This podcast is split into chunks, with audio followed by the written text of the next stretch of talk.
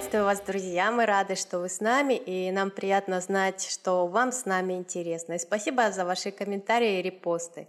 Сегодня мы по большей части в столице Италии, и это неспроста, потому что говорить мы будем на очень итальянскую тему, но это вовсе не футбол и даже, как ни странно, не еда. Разговор пойдет о философии одежды. И у нас в гостях человек, который абсолютно на «ты» со стилем, с модой и со всем, что касается не только одежды как таковой, а в том числе и создания имиджа, персонального стиля. Человек, для которого, в отличие от меня, мода – это не просто какое-то абстрактное слово, это прежде всего любимое дело. Более того, это как раз тот случай, когда любимое дело стало профессией. Юля, как и я, живет и работает в Риме. Юля, привет! Полина, привет! Привет, Юля! Привет, Полина! Привет, дорогие слушатели! Спасибо, что позвали меня в гости. И буду рада сегодня пообщаться с вами на любимую мною тему, поговорить про моду и про стиль. Привет, Юли! Я сегодня в самом выгодном положении. Я между двух Юль, и поэтому загадываю желание. Хитрая, а? Да. Какая ты хитрая! Юля, ну прежде чем мы начнем тебя закидывать вопросами, я хочу рассказать о тебе немного подробнее, потому что, ну и Полина тебя не знает, и слушатели не все тебя знают, поэтому немного информации о тебе. Юля закончила Европейский институт дизайна в Риме, и сейчас у нее своя линия одежды. Кроме того, к ней можно попасть на увлекательнейшие лекции об итальянской моде. Это на самом деле нереально интересно, очень рекомендую. И, насколько я знаю, Юля, ты не просто создаешь свою линию одежды, но и помогаешь людям найти персональный стиль и разобраться с гардеробом. И, кстати сказать, сейчас я вдруг поняла, что и познакомились-то мы тоже благодаря ситуации, напрямую связанной с одеждой. Точнее, мы познакомились с легкой руки Яны и Марка Цукерберга. Дай бог ему здоровья, потому что столько потрясающих людей попали в мою жизнь через врата Фейсбука. В общем, Юля оказалась тем человеком, которому я после долгих и безуспешных поисков доверила второе, самое важное в жизни женщины платье. Второе, потому что первое, я так предполагаю, бывает на выпускном. У меня выпускного не было, так что мое предположение чисто теоретическое, но... А второе, самое важное в жизни женщины платье, это, конечно, свадебное. И при этом совершенно не важно, какая по счету свадьба.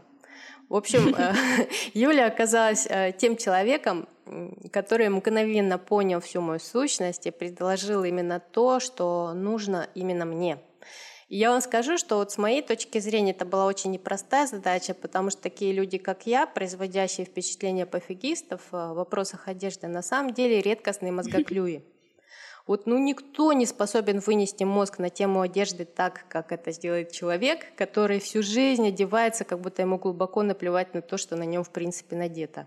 Ты немножко себя переоцениваешь в этом плане, потому что я вспоминаю нашу работу как очень комфортную и должна тебе сказать, что пообщавшись с огромным количеством женщин, гораздо более и более такие случаи сложные в плане модного диалога встречала, чем ты. Ну, значит, не все потеряно у меня. Я не безнадежна. Ну, в общем, мое свадебное платье, благодаря Юле, в итоге оказалось именно таким, которое было в абсолютной гармонии со мной.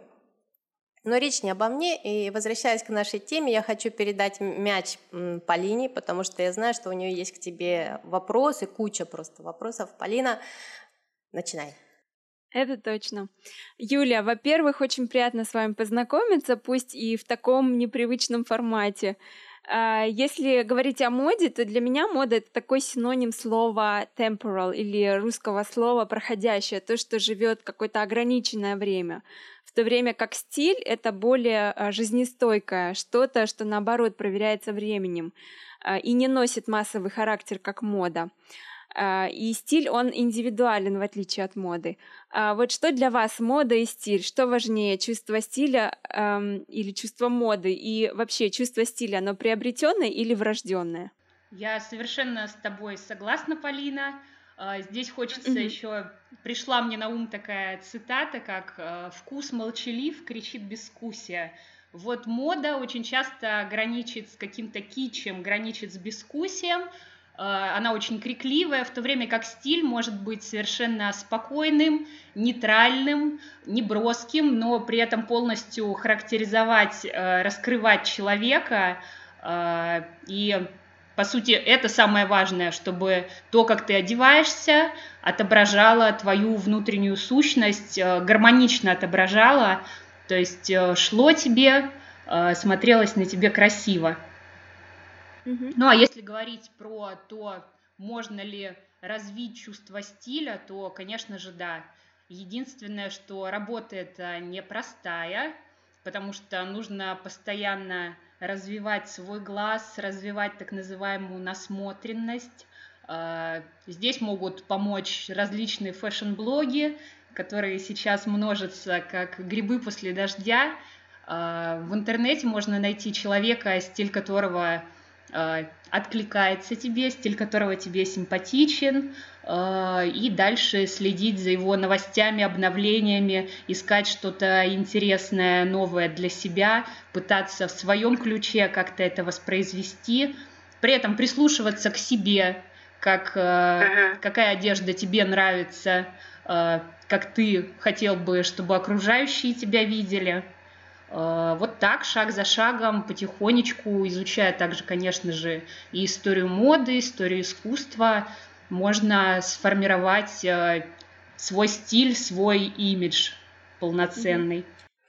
Ну, вот и просто видишь сейчас такой объем информации в интернете, что просто сложно даже найти. Это вот как бывает, заходишь, я не знаю, в какой-то сток, и где все копошатся в такой корзинке с одеждой. Вот примерно так же сейчас в интернете. Ты заходишь, среди всех этих блогов очень тяжело найти нужный.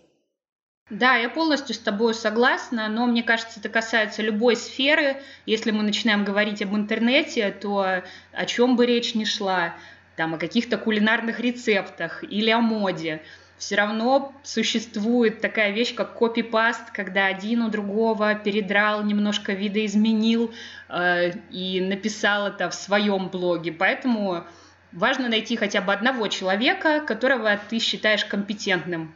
И уже дальше отталкиваться от каких-то его советов, рекомендаций. Так плавно, постепенно у тебя сформируется небольшой список людей, каких-то блогов, порталов, которые могут быть интересны. Юль, а вот вы сказали, что первый момент — это как бы натренировать насмотренность, да, чувство. А второй какой шаг следующий? Второй — это информация, потому что даже если у тебя прекрасно развито вот это цепкое визуальное восприятие, нехватка информации всегда будет чувствоваться. То есть я бы посоветовала все-таки обратить внимание на выставки современного искусства, на историю моды. Очень много книг написано даже тем же Александром Васильевым, который суперизвестный. Мне кажется, про него знает любая российская женщина, живущая в России или за пределами. Он пишет достаточно хорошие книги, которые помогают тебе сформировать картину того, как мода в целом развивалась в мире. А говоря уже о современных течениях, то да, здесь на помощь приходят какие-то порталы, ну, менее известные такому широкому зрителю. Например, я бы порекомендовала бюро 24/7, созданное Мирославой Думой, где на российском портале, например, пишет очень компетентный журналист Елена Стафьева, которая несколько раз в месяц рассказывает о своих впечатлениях от показов, от каких-то модных переворотов, которые постоянно происходят.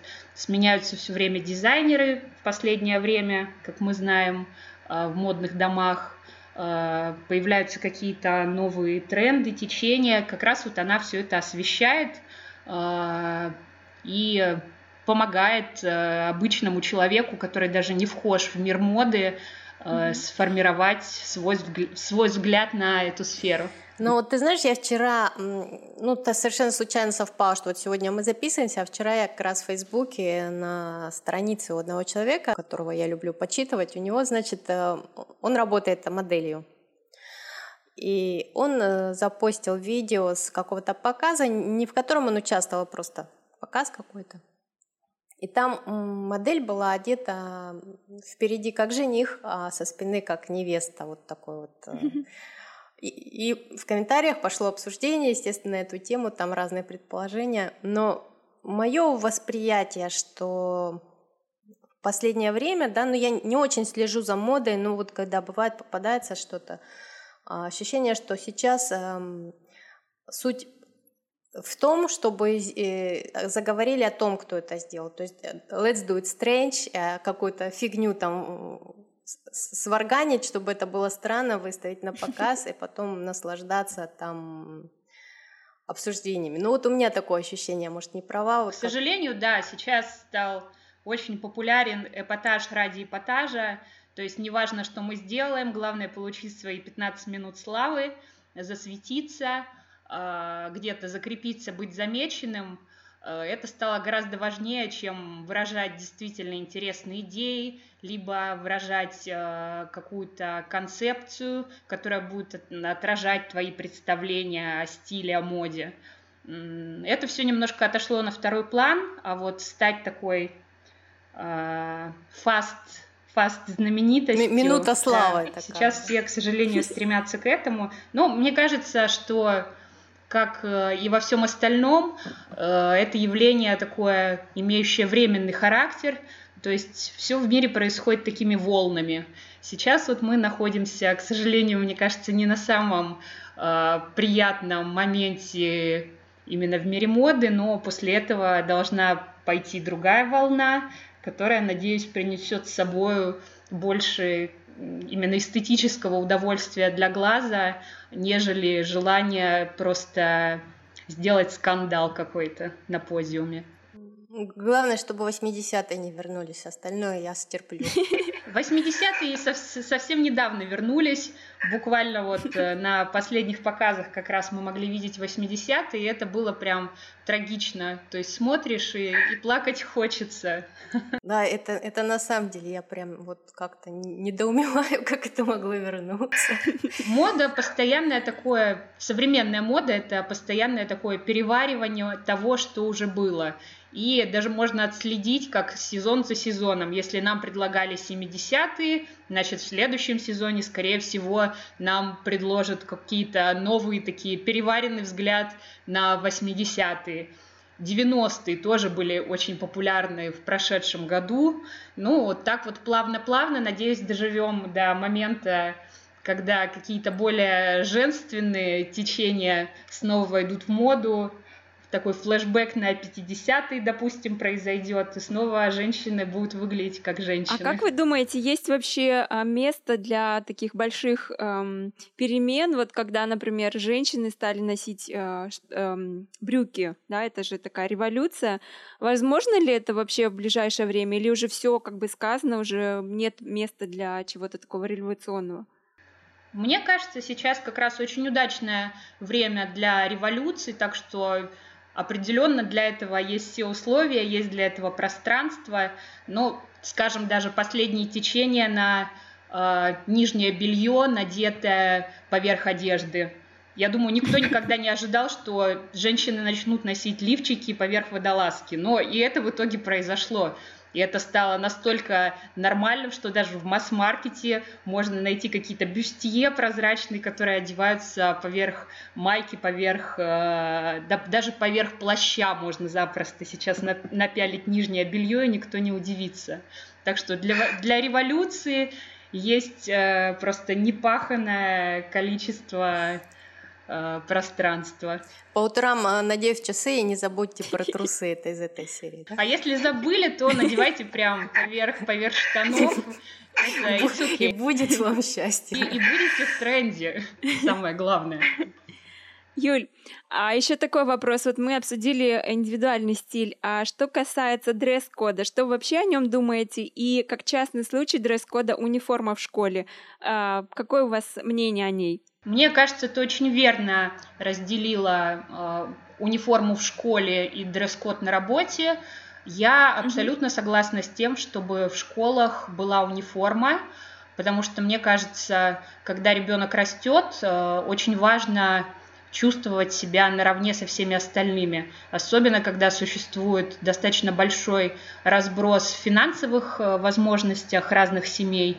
Ребенку в школе очень часто, очень важно чувствовать себя именно каким-то более защищенным, а не так, что когда он приходит на учебное место, он видит какого-то своего одноклассника, одетого дороже и лучше. В этом плане униформа уравнивает и позволяет всем сконцентрироваться на занятиях, на знаниях, или на худой конец на каких-то личностных отношениях, самое главное, не на одежде. То есть вот этот социальный разброс, он менее болезненен и менее ощутим будет для ребенка. Для любой формы, будь то рабочей формы или школьной формы, очень важен момент именно качественного материала. Прежде всего, любая униформа должна быть комфортной, чтобы ты как раз мог абстрагироваться от своего внешнего вида и сосредоточиться на других, более важных на этот момент задачах. Так что качество стоит на первом месте. Также неплохо было бы, чтобы у формы был симпатичный дизайн, и тогда бы она тоже носилась с большим удовольствием и большим желанием. Я при этом вспоминаю свои школьные годы и своих учителей, где униформы не было, но при этом, мне кажется, если дети не страдали, то очень страдали учителя, потому что каждый одевался кто во что горазд, юбки становились у девочек с каждым классом все короче и короче, вызовы к директору, очень много шума из ничего, скандалов. Всего этого можно было бы вполне избежать, если бы просто в школе была какая-то симпатичная униформа. Причем я бы даже вела униформу для учителей тоже. Полностью согласна, да-да. Мне, правда, никто не доверил такие полномочия. Если бы они у меня появились, я бы вела.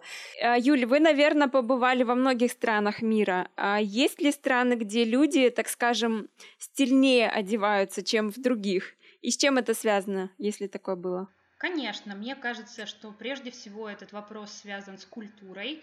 Не секрет, что самые известные за свой вкус нации — это Италия, это Франция. Сколько книг написано на тему итальянской элегантности, на тему французского шика, одеваться как парижанка и прочее. И все это именно связано с тем, что в этих двух странах невероятное культурное наследие.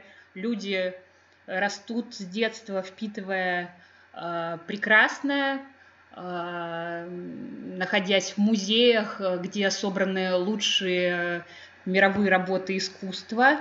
Конечно же, это все откладывает отпечаток на формирование вот этого визуального канала. И впоследствии люди выражают себя в плане одежды более каким-то интересным способом, нежели другие. Если говорить о такой самой несимпатично одевающейся нации, то, пожалуй, я бы назвала Германию. И начиная даже с каких-то мелочей, как, допустим, вот обувь немецкая. Конечно, сейчас существуют дизайнеры, создающие стильную обувь производства Германии, но при этом вспомним хотя бы те же Биркенстоки. Вот надеваешь их на ногу, и да, тебе безумно удобно, но при этом вот сразу чувствуешь себя какой-то такой, не могу подобрать другого слова, нефакабельный просто. Асексуальный, вот я тебе подобрала.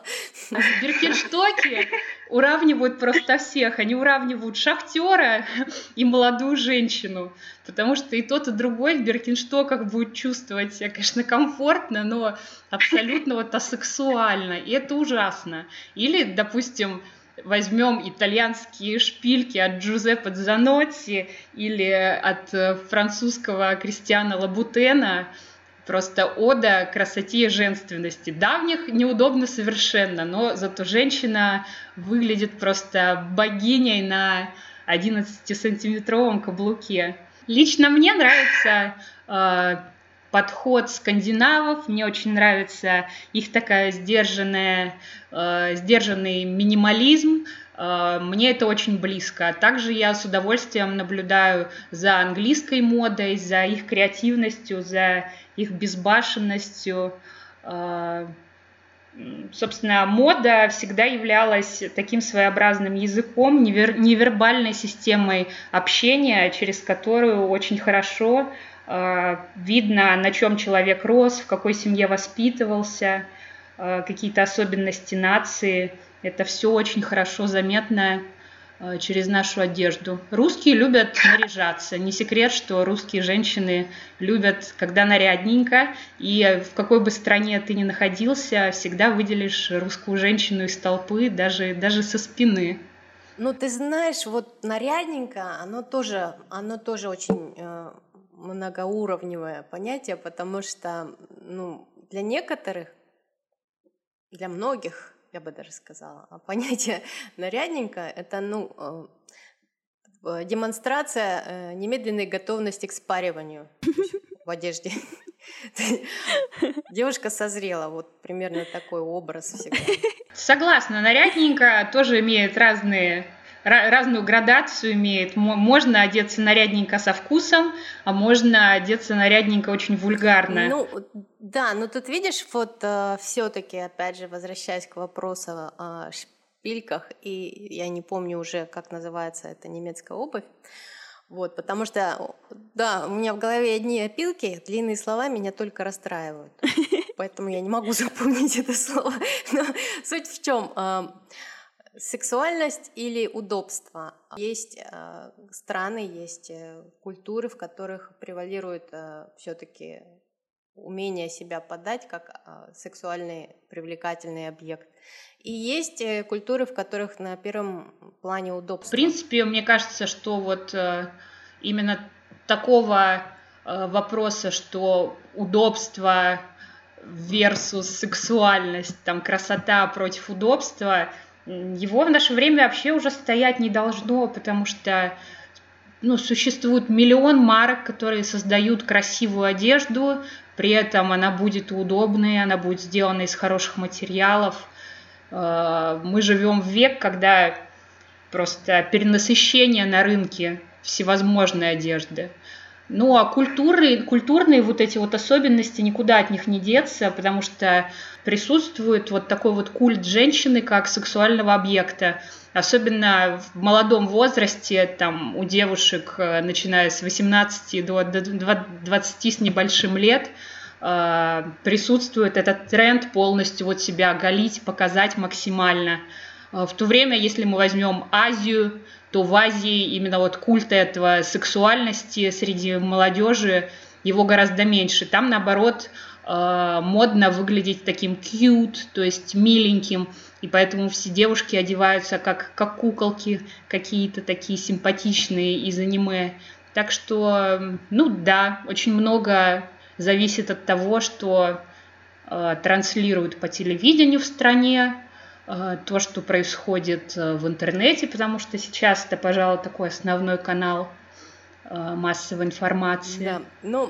И, кстати, возвращаясь к началу твоей фразы, относительно таких двух стран монстров, можно сказать, в мире моды, это Франция и Италия. Я один раз читала интервью с нашей общей знакомой Сандрой, и интервью там было по ее профессии, по фотографии, и вдруг в конце такой странный от журналиста вопрос: пицца или паста? Который вопрос меня поставил в тупик. И теперь у меня есть такой тоже любимый вопрос. Я тебя хочу спросить: вместо пиццы или паста, Италия или Франция все-таки? Болею за ставшую родной мне землю. Я думаю, конечно же, Италия. Это такое дело вкусовщина. Что кому нравится больше. Я все-таки голосую за итальянцев. Я вас так хорошо тут слушаю, мне прям так комфортно. Мне понравилось про то, как вы обсуждали именно культурное культурный бэкграунд, как он влияет на стиль, на то, как люди одеваются и так далее. Я просто жила около 5 лет в Германии, я согласна с Юлей, что... С Юлей, которая фэшн, да, стилист, что там вот именно удобство это на первом месте. И мне вот прям врезалось так в память одно не высказывание, а как это называется, слоган одного бренда шоколадного, по-моему, это Ritter Sport. В общем, слоган звучит так: «Квадратиш, практиш, гуд». И я помню, даже в блоге написала статью про то, что Германия мне видится квадратной. Это такой очень практичная такая фигура геометрическая, которая устойчиво стоит там на любой грани. И вот действительно в Германии ценятся больше всего, мне кажется, практичность и удобство. Сейчас мы перемещаемся в Восточной Азии, и мне так интересно наблюдать за тем, как люди одеваются. И вроде страны очень близко находятся друг к другу, но перемещаясь, мы просто видим, насколько все меняется. Допустим, Индонезия, там мусульманство, и там как бы понятно, что люди носят длинное, там с длинным рукавом, женщины там прикрытые волосы и так далее. Приезжаем во Вьетнам, здесь вот просто абсолютный секс. Девушки с очень короткими юбками прям садятся на мотоциклы, раздвинув ноги, и вперед. Причем как раз вот в этих азиатских странах очень популярны таксисты на мотоциклах. Мне это всегда так забавляет. Мне кажется, у них очень большой шанс, у мужчин, этих таксистов, как-то закадрить девушку, потому что девушка, которая останавливает такого таксиста, она садится сзади него там и как бы держится, да, за него. Это прямо сюжет порнофильма, ты знаешь? Юля, опять ты в эту сторону. Да, я не виновата. Ты такую картинку нарисовала, что я прям представила это все в деталях. Юль, у меня практический вопрос. Сейчас мой образ жизни не позволяет мне иметь какой-то большой гардероб и большой выбор разной одежды. У меня буквально все можно пересчитать на пальцах одной руки, потому что мы дом свой возим в 2 чемоданах. Причем на одежду мы выделяем максимум 30%, потому что все остальное занимают там какие-то компьютеры и так далее. Вот такому человеку, как я, что бы вы посоветовали в своем арсенале иметь, чтобы быть тем не менее стильным, когда вот именно нужно очень как-то все так экономично? Если говорить о граничном гардеробе, когда, допустим, из-за того, что человек много путешествует или по каким-то финансовым соображениям не может себе позволить безграничное количество одежды, то здесь приходит на выручку капсульный гардероб, так называемый, когда ограниченное количество одежды, буквально состоящее там из 20-25 элементов, прекрасно сочетаются друг с другом. Прежде всего, это, конечно же, должны быть вещи, которые подходят по фасону, подходят по цвету, и которые ты в дальнейшем сможешь миксовать как угодно между собой, создавая при этом сотню разных образов. Но для этого, конечно же, нужно определиться с тем, что тебе идет. То есть это должны быть не какие-то случайные вещи, которые хорошо между собой сочетаются. Эти вещи должны еще и тебе подходить. Так что лучше всего для этой работы привлечь какого-то специалиста, стилиста, тогда это все будет протекать более быстро. Если хочется самостоятельно в этом разобраться, то это тоже возможно, но понадобится больше времени на то, чтобы определиться со своей цветовой палитрой, на то, чтобы понять, какие предметы одежды, какой длины тебе больше идут, что нужно выделять, подчеркивать, что наоборот так уводить немножко на второй план, делать более незаметным. Но в целом капсульный гардероб, такая база, она прекрасный костяк для создания совершенно любого имиджа, гардероба для любой женщины.